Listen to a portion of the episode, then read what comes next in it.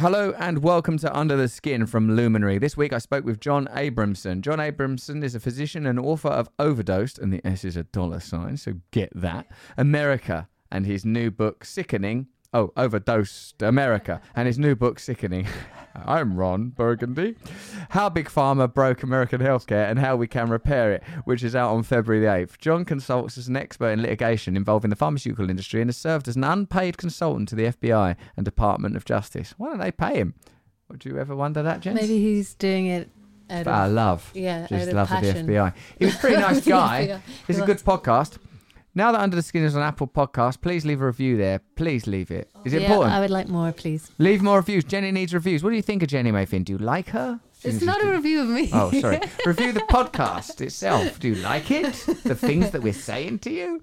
If you'd like to listen to the rest of this podcast and all of my weekly Under the Skin podcast, it's like going to a university. That's what it's like for me. It's not. I'm not saying I'm the university. I'm just a fellow student with you, talking to these great people. All you got to do anyway is subscribe to Luminary on Apple Podcasts. It costs you some money, a little bit of money, about the equivalent of, say, if you had a heroin habit. Uh, Not even a habit. No, no, that's wrong.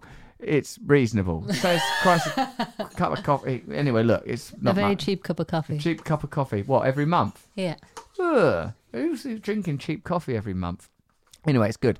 In this part, You have three options. Oh, I, all right. I know you're right. doing you're reading everything that's written on the page. Of course thing. I am. I'm under pressure, Jen. I know, I don't have time to consult with you. While you were laying up there on that mezzanine floor, Not like for a very long. like like a, oh, no. Like a smackhead, I was oh, out. It is a bit like that. Yeah, it is.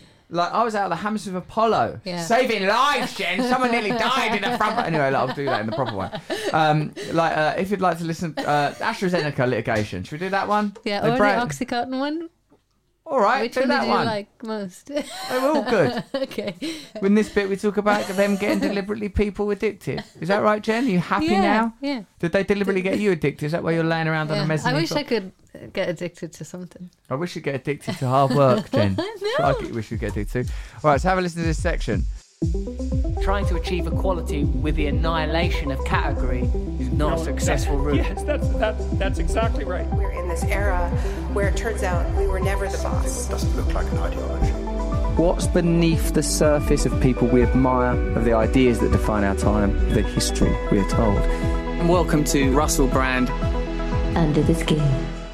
Is the opioid crisis the most glaring example of um, mendacity in the pharmaceutical industry? Is it particularly extreme? The um, is it Sackler family, the Sackler family, and the, the deliberate promotion of dangerously addictive opioids and synthesized opioids?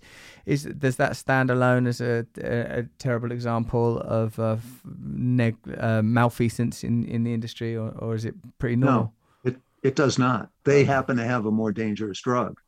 But the way they marketed that drug was just routine journeyman BS about convincing doctors to prescribe a more powerful drug that they had been comfortable prescribing before. So they tried to convince doctors that this drug is not addictive and it's not abusable and it's so safe that it can be used for routine pain. We used to just use chronic uh, opioids for cancer pain.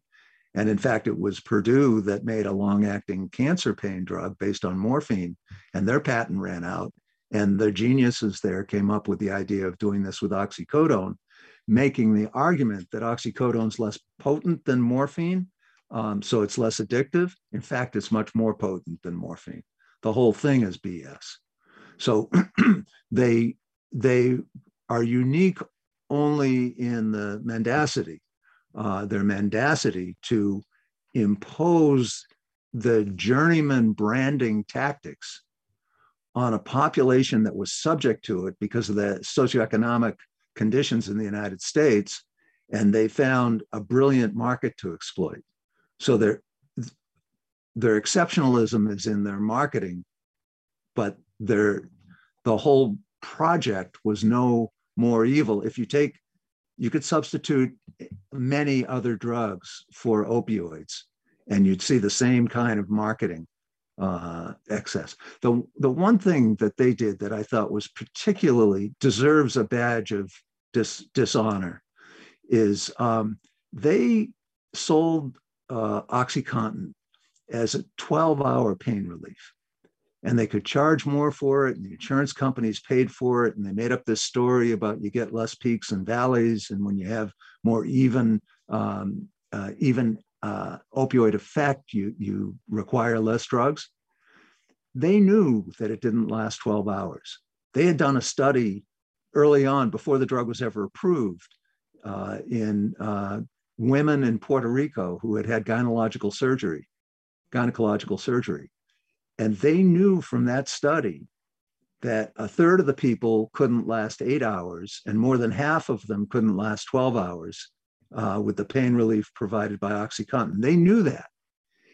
And what they did is they told the doctors that if your patients are having breakthrough pain before 12 hours, it means they're not on a high enough dose.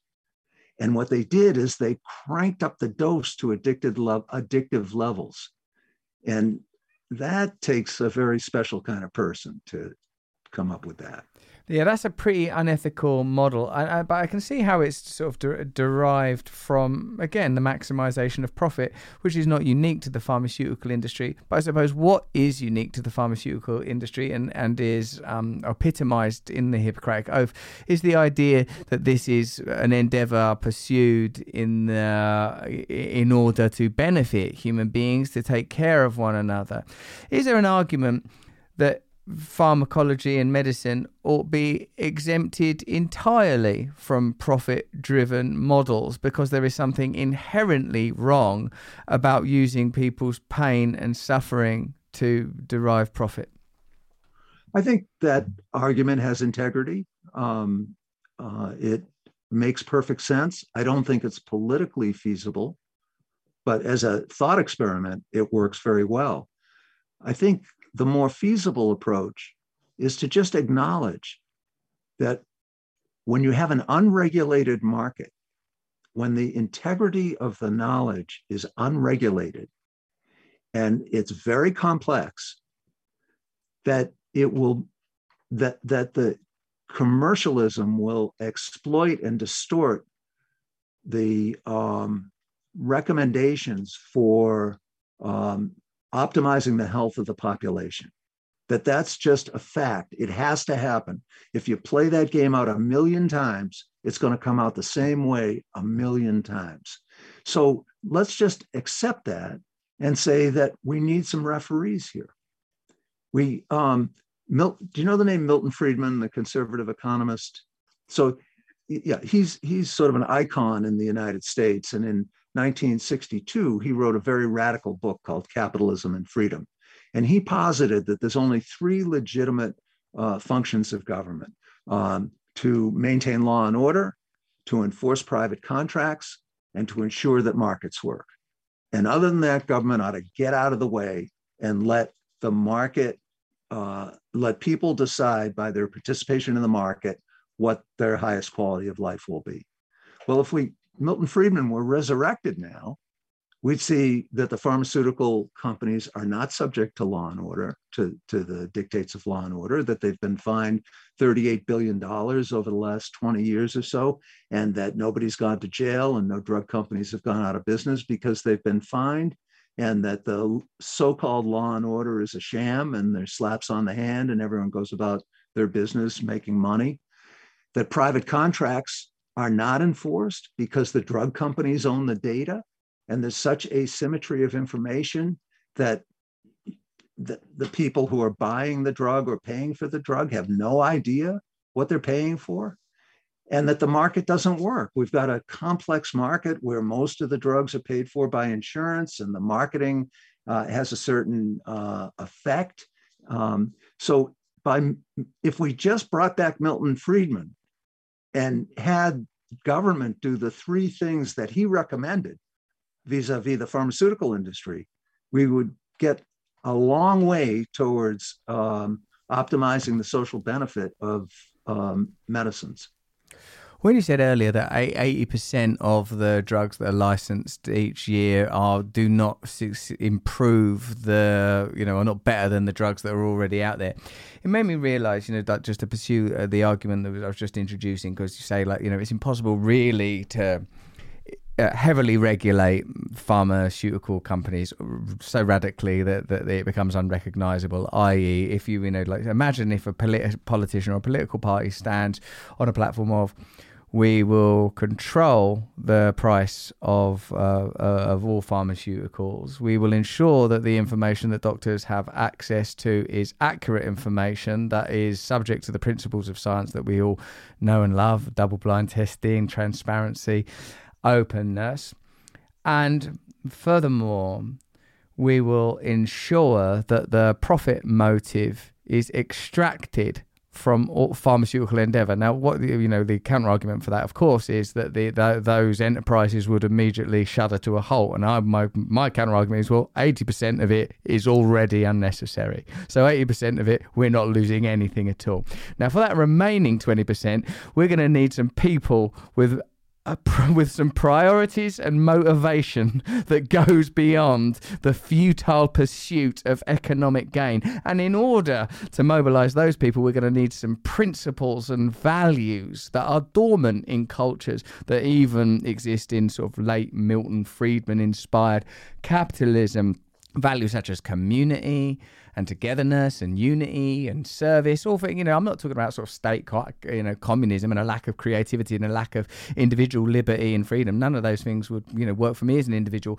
But until uh, one of the main parties starts offering legitimate alternatives to this sort of uh, turgid status quo that persecutes and punishes ordinary Americans and people all around the world, then uh, b- b- by virtue of that fact, there will be ongoing stasis. But that, as we can see, even in the example of the 80% wanting control around drug prices, isn't what people want. But there's a kind of a, a lethargy that's induced by lack of opportunity, the lethargy that's induced, the apathy that comes from lack of choice, lack of engagement. And I feel that there is room for radical change in this area just from listening to what you've explained to me in the last hour. Well, I, uh, from your lips to God's ears. Um, If you're enjoying this conversation, join me over at Luminary on Apple Podcasts for the rest of this discussion and for all the latest episodes of Under the Skin.